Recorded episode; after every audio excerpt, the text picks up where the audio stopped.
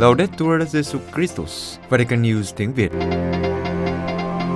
Radio Vatican, Vatican News tiếng Việt. Chương trình phát thanh hàng ngày về các hoạt động của Đức Thánh Cha, tin tức của Tòa Thánh và Giáo hội Hoàn Vũ được phát bảy ngày trên tuần từ Vatican và Roma. Mời quý vị nghe chương trình phát thanh hôm nay thứ ba ngày hai mươi bốn tháng tám gồm có: trước hết là bản tin, kế đến là mục Giáo hoàng và người trẻ, và cuối cùng là gương chứng nhân. Bây giờ kính mời quý vị cùng Văn Yên và Xuân Khánh theo dõi tin tức.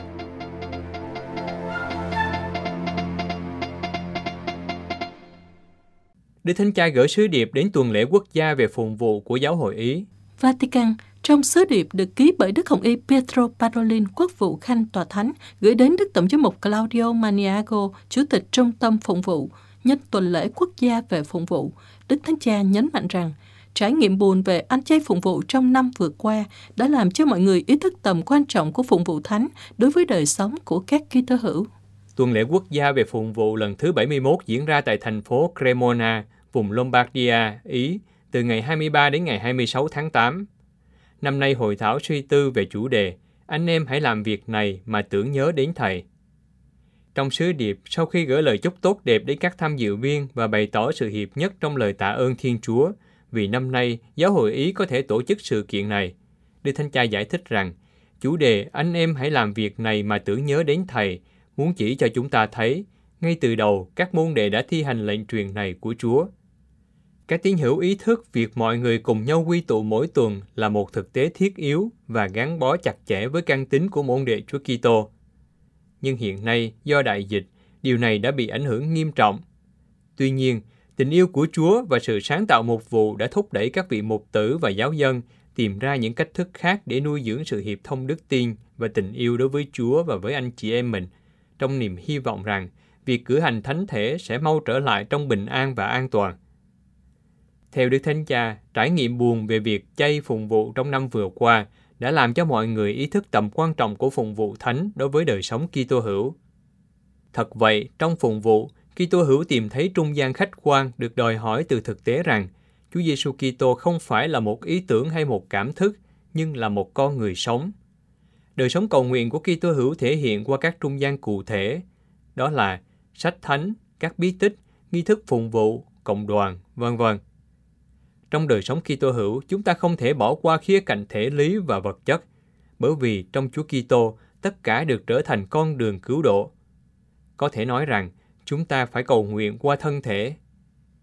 Cuối sứ điệp, Đức Thánh Cha bày tỏ hy vọng tuần lễ quốc gia về phụng vụ sẽ có thể đem lại kết quả qua việc xác định và đề xuất một số hướng dẫn phụng vụ Chúa Nhật, cử hành thánh lễ cho các giáo xứ. Thánh giá bằng sắt tại nhà thờ Chúa Hóa Bánh và Cá Ra Nhiều ở Israel bị lấy mất. Israel, vào đêm ngày mười tám rạng ngày mười chín tháng tám, thánh giá bằng sắt được rèn dính vào một bàn thờ ở bên ngoài nhà thờ Chúa làm phép lạ Hóa Bánh và Cá Ra Nhiều ở Tabgha, trên bờ biển Tiberia, Israel đã bị đánh cắp. Nhà thờ nằm bên trong phần đất thuộc tài sản của dòng biển Đức. Sự việc được một đan sĩ của đan viện phát hiện vào sáng ngày mười chín tháng tám. Trang web của dòng Francisco tại Thánh Địa cho biết thánh giá được gắn chặt vào phiến đá Bajan của bàn thờ bên ngoài nhà thờ. Theo nhà báo Andrea Krogman, người lấy nó đi phải dùng rất nhiều sức lực. Nhiều khả năng thủ phạm đột nhập từ bờ hay bằng thuyền từ hồ Tiberia. Do đó, động lực của hành động này chắc chắn không phải là một tai nạn, nhưng là một hành động khiêu khích có chủ ý. Sự việc ngay lập tức được báo cho cảnh sát Israel. Thật không may, các camera giám sát khu vực của tu viện đã không thể quay được hành động này. Wadi Abunasa, phát ngôn viên của Hiệp hội các lãnh đạo Công giáo tại Đất Thánh, đã lên án sự việc là một hành động thù hận dường như đã được thực hiện bởi những người ghét thánh giá. Chúng tôi yêu cầu cảnh sát điều tra nghiêm túc và đưa ra những người chịu trách nhiệm ra trước công lý. Thông cáo của Hiệp hội các lãnh đạo Công giáo tại Thánh Địa nói thêm, chúng tôi cũng yêu cầu tất cả các cơ quan quan tâm và có trách nhiệm, bao gồm nhà nước, các nhân vật giáo dục và tôn giáo, thực hiện việc giáo dục mọi người tôn trọng các biểu tượng và niềm tin của người khác. Chúng tôi cầu xin Chúa soi sáng tâm trí của những kẻ thù ghét và hướng dẫn họ trên con đường yêu thương và tôn trọng mọi thụ tạo của người. Vào đêm ngày mười tám tháng sáu năm hai nghìn không trăm mười lăm, nhà thờ đã bị phóng hỏa và bị thiệt hại nghiêm trọng. Trên tường, những kẻ phá hoại đã để lại dòng chữ bằng tiếng Do Thái với nghĩa sùng bái ngẫu tượng. Sau một tháng điều tra, hai thanh niên Do Thái có liên quan đến phong trào chủ nghĩa dân tộc cực đoan, thanh niên của những ngọn đồi, hoạt động từ năm hai không một ba, có thái độ chống đối Kitô giáo rõ rệt, đã bị bắt giữ. Hội thảo trên web tái khởi động việc truyền giáo cho người Trung Quốc hải ngoại. Canada, từ ngày mười ba đến mười sáu tháng tám, Fountain of Love and Life, nguồn tình yêu và sự sống, một nhóm truyền giáo đa phương tiện của cộng đồng công giáo người Trung Quốc hải ngoại, đã tổ chức hội nghị Follow Christ Fisher Summit, hội nghị truyền giáo lần đầu tiên theo hình thức trực tuyến với chủ đề Ta sẽ sai ai đi. Bên cạnh việc phát trực tiếp, hội nghị cũng có khoảng ba mươi khóa học trực tuyến và trình bày các chứng từ. Tân giám mục Hồng Kông Stefano Chu Thụ Nhân dòng tên là một trong những khách mời danh dự. Ngài đã chia sẻ về chủ đề ơn gọi của Kitô hữu với những người tham dự. Nhà tổ chức cho biết, hội nghị truyền giáo này sẽ trở thành một cuộc họp thường niên cho những người công giáo Trung Quốc hải ngoại để liên đới và hỗ trợ chúng ta trong đức tin. Fountain of Love and Life là một trang web truyền giáo đa phương tiện của công giáo, được một nhóm tín hữu công giáo Trung Quốc ở Toronto, Canada thành lập vào năm hai không không bốn với mục đích truyền giáo cho các cộng đồng người Trung Quốc ở Canada và trên khắp thế giới qua kỹ thuật truyền thông mới. Dấn thân chính của tổ chức này là trở thành tiếng nói của giáo hội công giáo trong thế giới công giáo Trung Quốc qua các phương tiện truyền thông để giới thiệu ơn cứu độ của Thiên Chúa, đặc biệt là thông qua việc sản xuất và truyền tải các chương trình truyền hình, đài phát thanh, trang web và mạng xã hội, vân vân. Nhóm truyền giáo cũng cung cấp một chương trình truyền giáo hiệu quả bằng cách thu hút và khuyến khích nhiều cá nhân và nhóm hơn, tổ chức các sự kiện chia sẻ đức tin và xây dựng quan hệ đối tác với các tổ chức khác nhau để thúc đẩy việc truyền bá phúc âm. Ngoài Toronto, hơn ba trăm tình nguyện viên làm việc tại Vancouver, Hồng Kông và một số thành phố lớn ở Bắc Mỹ.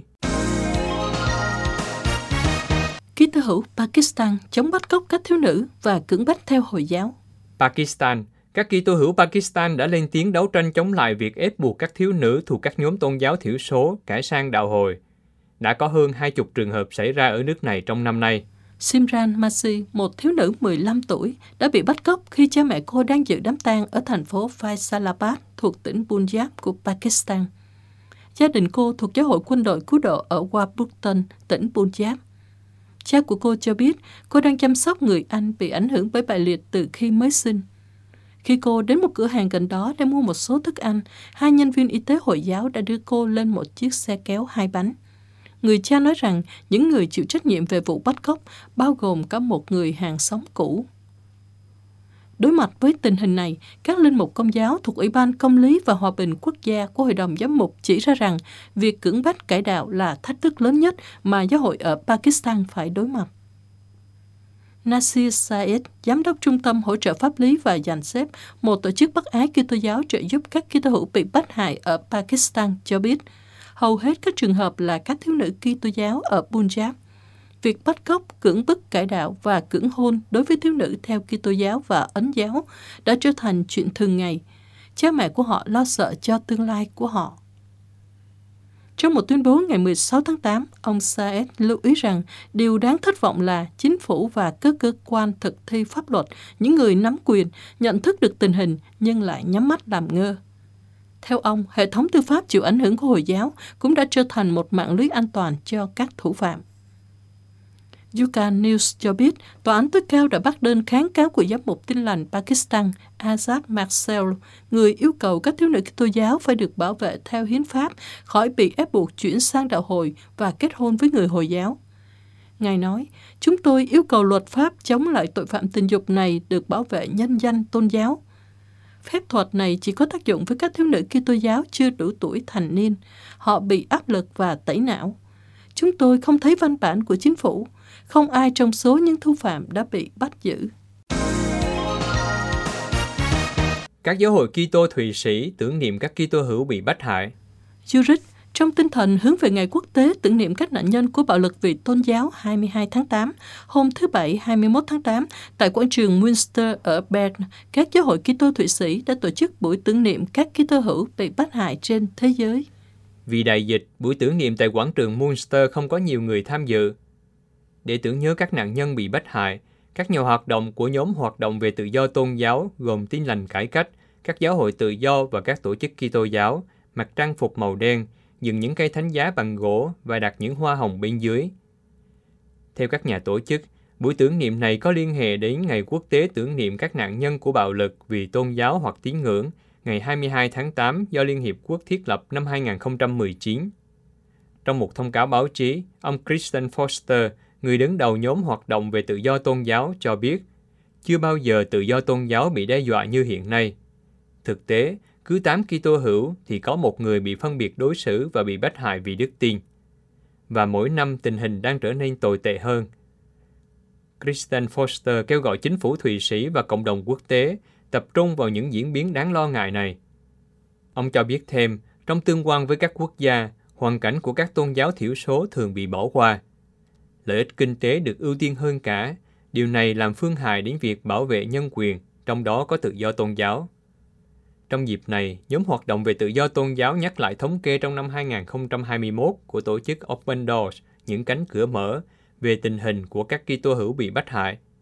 Theo số liệu thống kê, so với năm hai nghìn không trăm hai mươi, năm nay số Kitô hữu bị sát hại vì đức tin đã tăng từ hai nghìn chín trăm tám mươi ba lên bốn nghìn bảy trăm sáu mươi mốt. Trong số này, chín trong số mười người đã chết ở châu Phi cận Sahara, thường là hậu quả do bạo lực Hồi giáo. Ở Nigeria, trong năm hai nghìn không trăm hai mươi, có ba nghìn năm trăm ba mươi Kitô hữu đã bị giết. Một vụ sám hối của giáo hội Bồ Đào Nha hành hương đền thánh Đức Mẹ Fatima. Lisbon, vào ngày mười tám tháng chín tới, giáo hội Bồ Đào Nha sẽ tổ chức hành hương một vụ sám hối tại đền thờ Đức Mẹ Fatima dành cho các tù nhân, gia đình của họ và cho tất cả những ai đang hoạt động và dấn thân trong lĩnh vực nhà tù. Một người trong tư thế hai tay bị xích, duỗi thẳng lên, đầu cúi xuống về phía trước, theo hình ảnh thánh giá là nội dung chính của áp phích minh họa ý nghĩa cuộc hành hương quốc gia lần thứ sáu của một vụ sám hối sẽ được thực hiện tại đền thánh Đức Mẹ Fatima vào ngày mười tám tháng chín tới đây. Sự kiện được tổ chức bởi đức cha Joaquim Mendes, giám mục phụ tá Lisbon và thành viên của Ủy ban giám mục về mục vụ xã hội và di cư. Chương trình dự kiến gồm suy niệm chặng đàn thánh giá, thánh lễ tại đền thờ Chúa Ba Ngôi và kết thúc tại nhà nguyện Đức Mẹ hiện ra.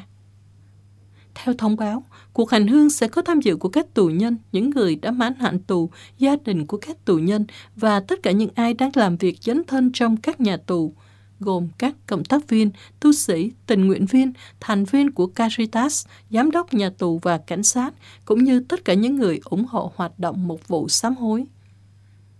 Ban tổ chức giải thích, chúng tôi muốn trình diện với Đức Mẹ Fatima như những khách hành hương để xin bảo vệ và chúc lành cho sứ vụ mà chúng tôi được kêu gọi thực hiện. Trong những tháng gần đây, một vụ chăm sóc sám hối của giáo hội Bồ Đào Nha đã tổ chức cuộc gặp gỡ toàn quốc lần thứ mười sáu diễn ra vào hai thời điểm, gặp gỡ trực tiếp vào ngày hai mươi mốt tháng sáu và trực tuyến vào ngày mười tháng bảy. Trong cuộc gặp gỡ đầu tiên, Đức cha Mendes nhấn mạnh đến sự dấn thân của giáo hội trong việc khắc phục tình trạng vô hình của các nhà tù trong xã hội. Một sự vô hình cũng được nhấn mạnh bởi đại dịch cô vít mười chín. Đức cha nói, chúng ta phải giúp các cộng đồng hội nhập các nhà tù vào việc chăm sóc một vụ trong địa phận, trong các giáo xứ, để thiết lập một sự gần gũi, tạo ra mạng lưới, cùng nhau hỗ trợ các tù nhân. Trong lần gặp gỡ thứ hai, các tham dự viên kêu gọi đảm bảo việc tiêm vaccine cho các tù nhân, các tình nguyện viên, linh mục tuyên úy đang làm việc trong tù. Ngoài ra, cuộc họp còn thảo luận về những vấn đề khác như hỗ trợ và tiếp nhận các tù nhân bị quản chế, nâng cao đời sống và cuối cùng là việc bán các sản phẩm được sản xuất sau song sắt. Trong dịp này, Đức cha Mendes bày tỏ mong muốn trong những ngày diễn ra Đại hội Giới Trẻ Thế Giới năm hai nghìn không trăm hai mươi ba sẽ được tổ chức tại Lisbon, cũng có sự hiện diện của hơn hai nghìn tù nhân ở Leiria, từ mười sáu đến hai mươi chín tuổi, và họ có thể tham gia vào lĩnh vực nghệ thuật của đại hội với một số dự án, thậm chí có thể tham gia dạy giáo lý. Đức cha hy vọng cuộc gặp gỡ tại Lisbon có thể thực sự là một đại hội giới trẻ dành cho tất cả mọi người. Quý vị vừa theo dõi bản tin ngày hai mươi bốn tháng tám của Vatican News tiếng Việt.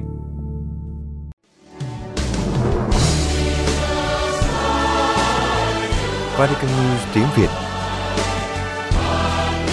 Chuyên mục Giáo hoàng và người trẻ.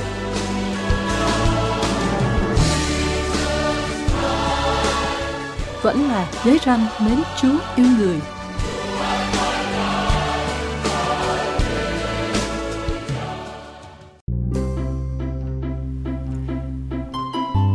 Xin chào, chào mừng các bạn quay trở lại với chương trình Giáo Hoàng và Người Trẻ. Và như thường lệ với người dẫn là mình, Diên Kabul và Trung Hưng. Các bạn thân mến, chương trình Giáo Hoàng và Người Trẻ là một không gian gặp gỡ giữa những giáo huấn và quan điểm của giáo hội với những quan điểm, suy tư và chia sẻ của những bạn trẻ hôm nay. Chương trình mong muốn là nhịp cầu kết nối tư tưởng, là không gian kết nối tiếng nói và chung tay vào hành động vì tin mừng các bạn nhé. Các bạn thân mến, trong tuần rồi đó, chúng mình có bàn về vấn đề tại sao con người nghĩ đến những điều vượt quá chính mình. Và mình cũng có chia sẻ với nhau về một vài ví dụ bên lề mà con nhớ là thầy có nhắc tới, đó là cái việc mà du hành vũ trụ, đúng không? Nhiều khi là thích, nhiều khi là không tưởng đó, dễ đi nhưng khó về. Và và đó với con cũng là một hình ảnh mà con người luôn tìm kiếm những gì là to lớn, là vĩ đại, là vươn ra và vượt khỏi chính mình á. Mà ngẫm nghĩ lại á, thì dường như là luôn cảm thấy có một cái bàn tay vô hình ở đây. Nó kiểu khác với bàn tay vô hình trong kinh tế, đúng không thầy? Ghê ghê, hôm nay còn có bàn tay vô hình ở trong kinh tế nữa hả? Có chứ thầy, thì có mấy vụ mấy nơi rồi, hay nói là có có cầu thì ắt có cung, rồi các chuyển dịch này nọ kia các kiểu đó. À mà nói luyên thuyên tới đây á, thì bạn trẻ có nhớ có một cụm từ á, mà số lần trước á, chúng mình có nói đến về đức tin gì đó. Có thầy, đó là chúng tôi tin. Cái này tự nhiên gợi nhắc tới con cái bình thường á, mọi người hay gọi là quê, nơi mình sinh ra và lớn lên, và với chúng ta là trong cộng đồng đức tin, mình có tương quan với mọi người thì mình lại càng hiểu về chính mình hơn. Mà khi mà nhắc tới hình ảnh chúng tôi tin á, thì một cái hình ảnh rất là đẹp ở thời điểm hiện tại mà mà mà mà chúng ta sẽ thấy được cái việc mà mọi người chia sẻ đức tin rồi sự quan tâm trong cuộc sống á, đó là trong đại dịch. Và có lẽ là sẽ không lạ khi mà chúng ta thấy các nhóm rồi các cá nhân, mọi người giúp đỡ người nghèo rồi các gia đình khó khăn, rồi hình ảnh của các sơ, các cha tham gia vào các tuyến đầu chống dịch đó thầy. Wow, vậy ở đây á, là bạn trẻ đã thấy được một cái giá trị gì đó mang tính xã hội tính nè, rồi một cái giá trị mà liên đới với nhau, không chỉ trong đức tin mà thôi, mà còn nhờ cái đức tin đó đó mà người ta gắn bó với nhau qua việc chia sẻ những cái giá trị vật chất trong cái giai đoạn giãn cách này nè. Ừ, quả đúng là người ta có nói là một miếng khi đói bằng cả gói khi no mà thầy. À mà nói tới đây thì tự nhiên mình có một câu hỏi thử hỏi bạn trẻ xem mà trẻ nghĩ như thế nào ha. Chú cha đang chia sẻ tâm tình mà chuyển qua hỏi là xin nghi lắm. Mà thôi thầy cứ hỏi đi, nếu mà biết thì con sẽ trả lời tết luôn. Ok. Bây giờ thì chúng mình có chia sẻ và bàn với nhau về cái giá trị của con người, cái giá trị độc đáo của con người á. Thế thì không biết bạn trẻ có yeah. bao giờ đặt câu hỏi đó là điều gì làm cho mỗi người trở thành độc đáo không? Thực ra thì câu hỏi này là luôn luôn luôn luôn xuyên suốt với con á. Nhưng mà con không dám chỉ nói nói về cái ý cá nhân đâu, tại vì nó là một cái gì đó trải nghiệm cá nhân á. Nên là con sẽ mở sách Đô Cát ra, bởi vì con biết là thầy đang muốn hỏi, để con mở xem là trong sách Đô Cát nói gì thôi. Ok, vậy bạn trẻ thử đọc đây, rồi xem. Đây đây đây để con xem nhé. À, mỗi con người đều độc đáo hoặc duy nhất, vì mỗi người được dựng nên không thể bị trùng lặp bởi thánh ý Thiên Chúa và tình yêu của Ngài, và con người được cứu chuộc bằng tình yêu còn lớn lao hơn nữa. Điều này cho chúng ta thấy con người có phẩm giá cao quý biết bao, và phải nhìn nhận mọi người hoàn toàn nghiêm túc và đối xử với họ bằng sự tôn trọng. Và con xin phép là dừng dừng lại ở đây một tí xíu nha thầy. Khi mà đọc qua đây á, thì con thấy điều này cũng không mới, không mới gì với con. Tại vì bữa giờ làm chương trình á, thì mình cũng có gặp rồi, mình cũng có đọc qua mấy số có khang khác chút chút. Nhưng mà đại khái thì con thấy là vẫn xoay quanh cái nhìn đối tương quan giữa bản thân với Thiên Chúa và tương quan giữa con người với nhau á. Ừ, mà không hiểu sao mà hai điểm mà bạn trẻ vừa nói đó là tương quan với Thiên Chúa rồi tương quan giữa con người với nhau á, thì khiến mình nhớ dạ. đến một cái giới răn á, mà dù cứ nói đi nói lại thì người ta, mà ngay cả mình nữa đó, thì vẫn không hoàn toàn mà chu toàn được mà sống được đó. Bạn trẻ có biết là giới răn gì không? Ồ, bây giờ là không có lật sách rồi không có ấy nữa, mà mà mà con thử hát luôn xem là có đúng cái giới răn mà thầy nói không nhé. Wow, hay quá ta, thử hát thử xem nào. Lạy Chúa từ nhân, xin cho con biết mến yêu và phụng sự Chúa trong mọi người. Lạy Chúa, xin hãy dùng con như khí cụ bình an của Chúa. Đúng thầy, đúng thầy. Ủa, ở đây là bài hát Kinh Hòa Bình mà. Nhưng mà giới răn gì nào? Mình cũng chẳng biết nữa. à, thì, à, hình như, hình như là con hát nhầm bài. Đây, đây đấy, mình, mình hình như là mình ăn hộp vịt lộn đồ các kiểu nhiều quá đấy, mình hơi hơi lộn. Đấy, ăn hết ba hột nên là bây giờ làm chương trình hát lộn cả bài. Ồ, ăn gì mà khỏe vậy, hèn chi mà không lộn sao được. Nói thế thôi chứ ở Roma đâu ra mà hột vịt lộn lắm thế hả thầy. Đây để con để con hát lại đúng phiên bản nha, đúng phiên bản dở ranh mà thầy nói nha. Đây đây con thử hát xem có đúng bài mà đúng bài mà thầy đã ý muốn nói không nhé. Cho con, cho con một điều dân mới, yêu thương luật Chúa muôn đời.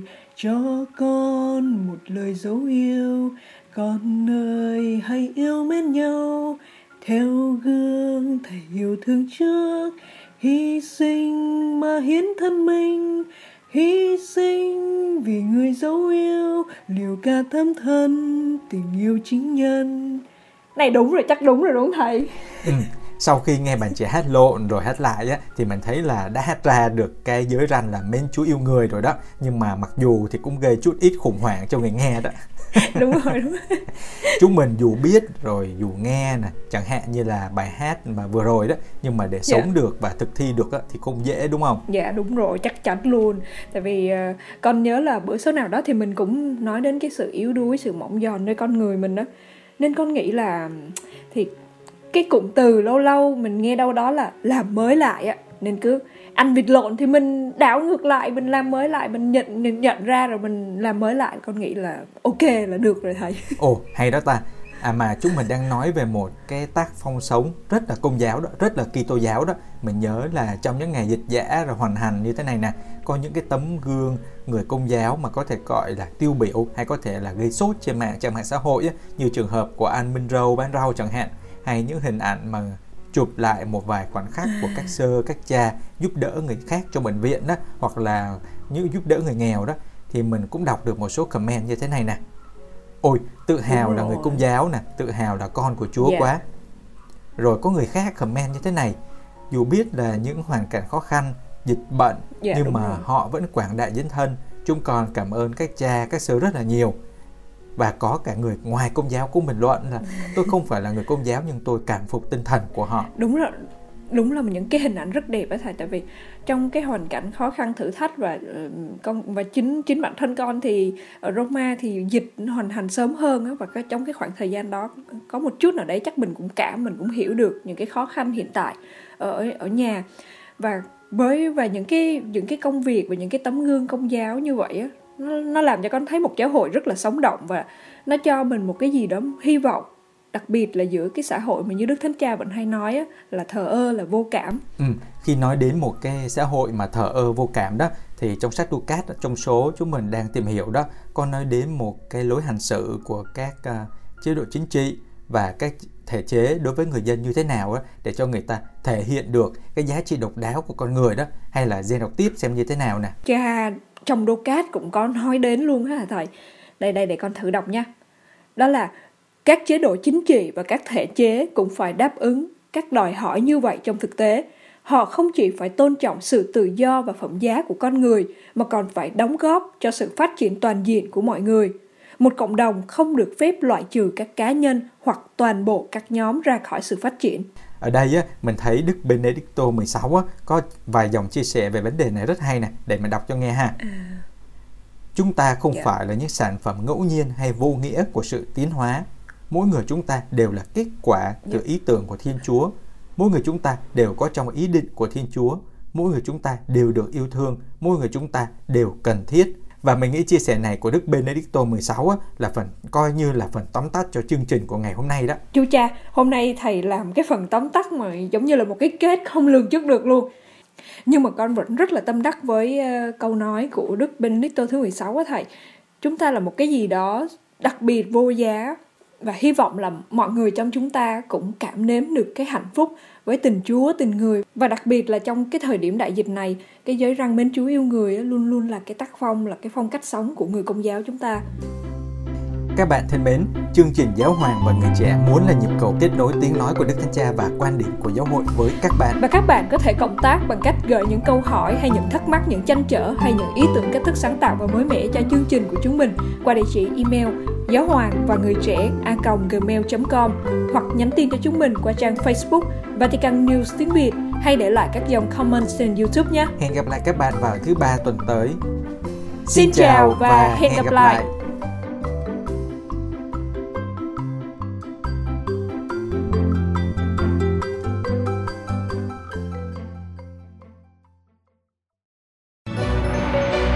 Vatican News tiếng Việt. Chuyên mục Gương chứng nhân. Linh mục Renato Chiara, cha của những đứa trẻ không được yêu thương. Đạo diễn Luca Mendola vừa cho ra mắt bộ phim mang tên Dear Child, Con yêu dấu. Nội dung nói về người thật, việc thật, hoạt động truyền giáo của một linh mục người Ý ở Brazil, cha Renato Chiara. Phim đã nhận được nhiều giải thưởng quốc tế tại Ý và quốc tế, đặc biệt trong tháng sáu vừa qua. Quỹ Nhi đồng Liên Hiệp Quốc đã chọn Dear Child là phim hay nhất trong năm hai không hai mốt. Trong phim, có đoạn cha Renato Chiara với giọng ấm áp và thân thiện nói: "Chúng tôi đang phải đối diện với một giai đoạn rất khó khăn ở Brazil.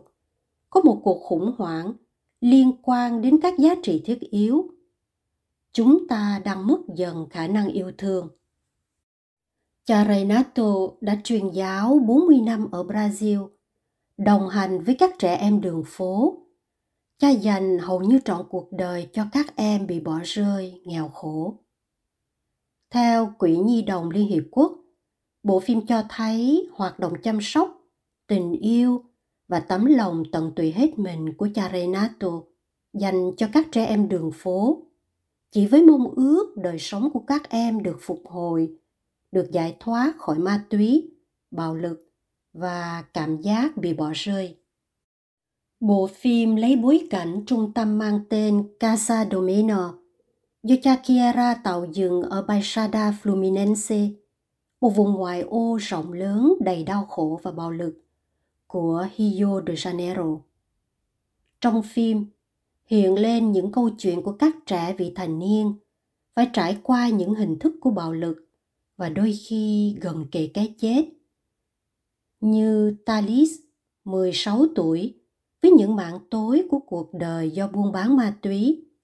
Josué, mười bảy tuổi, nghiện ma túy. Wagner, chỉ mới mười bốn tuổi, đã bị kết án bởi đội tử thần chuyên tìm cách loại trừ những thành phần giống mình ra khỏi lãnh thổ hoạt động của băng đảng.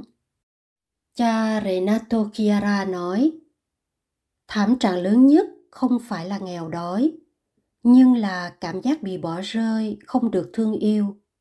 Vì thế, chúng tôi cố gắng giúp các em về mặt tâm lý, để các em cảm nhận được yêu thương, cảm nhận mình như là những người con.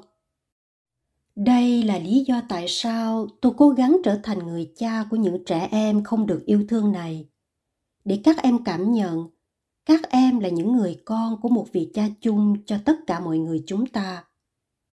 Nhà truyền giáo giải thích, phim Dear Child mang đến một thông điệp rất sâu sắc và thực tế, có giá trị không chỉ đối với tình trạng tồi tệ của các khu ổ chuột ở Brazil. Đó là sự đắm chìm trong một thế giới bị gạt ra ngoài lề và bị bỏ rơi mà nhiều người chưa biết đến. Phim có tác dụng có thể lay chuyển lương tâm của người xem để hướng sang hành động. Cha Renato hy vọng bộ phim có thể làm cho mọi người suy tư về thực tế khắc nghiệt của một thế giới mồ côi cha và của những người cha không muốn nhận con mình. Đối với người sáng lập trung tâm Casa Domino, cần có can đảm để nhìn thấy những hậu quả của sự thiếu thốn này nơi các em. Nhà truyền giáo cảnh báo, ở Brazil cũng như phần còn lại của thế giới, chúng ta phải nghe tiếng khóc của trẻ em. Chúng ta phải biết các em muốn nói điều gì với chúng ta. Chúng ta phải biết các em đang nói lên tình trạng khó khăn của các em. Và chúng ta phải nhớ điều cha Thánh Gioan Bosco đã nói. Đối với trẻ em, yêu thương thôi chưa đủ. Chúng ta phải xem các em có cảm thấy được yêu thương hay không. Vì vậy, theo nhà truyền giáo, Bộ phim là cơ hội để phản ánh thực tế của trẻ em trong mọi bối cảnh, không chỉ là bối cảnh cực đoan và thảm trạng của khu vực. Cha Renato tin chắc rằng tình thương chiến thắng bạo lực, và bất chấp nỗi đau hàng ngày mà cha chứng kiến ở ngoại ô Rio, cha không mất hy vọng. Cha nói, chúng tôi có hy vọng vì chúng tôi tin vào đấng phục sinh. Chúng tôi đang ở trong tay của Thiên Chúa. Cha kêu gọi những người trẻ, gia đình, linh mục và giáo lý viên và các trường học nên trình chiếu bộ phim này. Và rồi, giấc mơ mà ngay cả Đức Thánh Cha Francisco rất chú ý và gần gũi với nỗi đau khổ của trẻ em cũng có thể được nhìn thấy.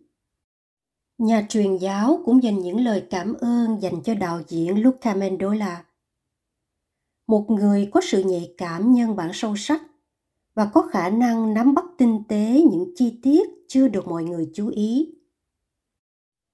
Về phần mình, đạo diễn Amendola khẳng định, với bộ phim Dear Child, ông muốn giúp công việc của cha Renato, và ông bày tỏ rằng ông đã có một kinh nghiệm sâu sắc khi làm bộ phim này. Đạo diễn nhớ lại, cuộc sống rất đơn giản. Cha Renato nói với tôi điều này trong lần đầu tiên chúng tôi gặp nhau. Chúng ta đã làm cho cuộc sống trở nên phức tạp, nhưng thực ra nó rất đơn giản. Tất cả những gì chúng ta phải làm là tình yêu. Cái khó là học cách yêu. Có lẽ đây là thành quả tốt đẹp nhất của bộ phim này. Chỉ trong bảy mươi sáu phút, phim cho chúng ta một trải nghiệm kịch tính và tuyệt vời như cuộc sống, để học hoặc học lại, để yêu thương.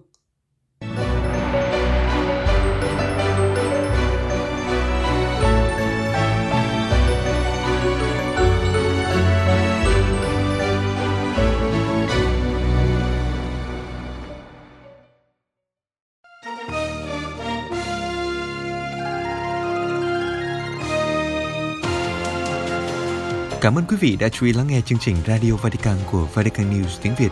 Xin Thiên Chúa chúc lành cho quý vị và toàn gia quyến. Laudetur Jesu Christus, ngợi khen Chúa Giêsu Kitô.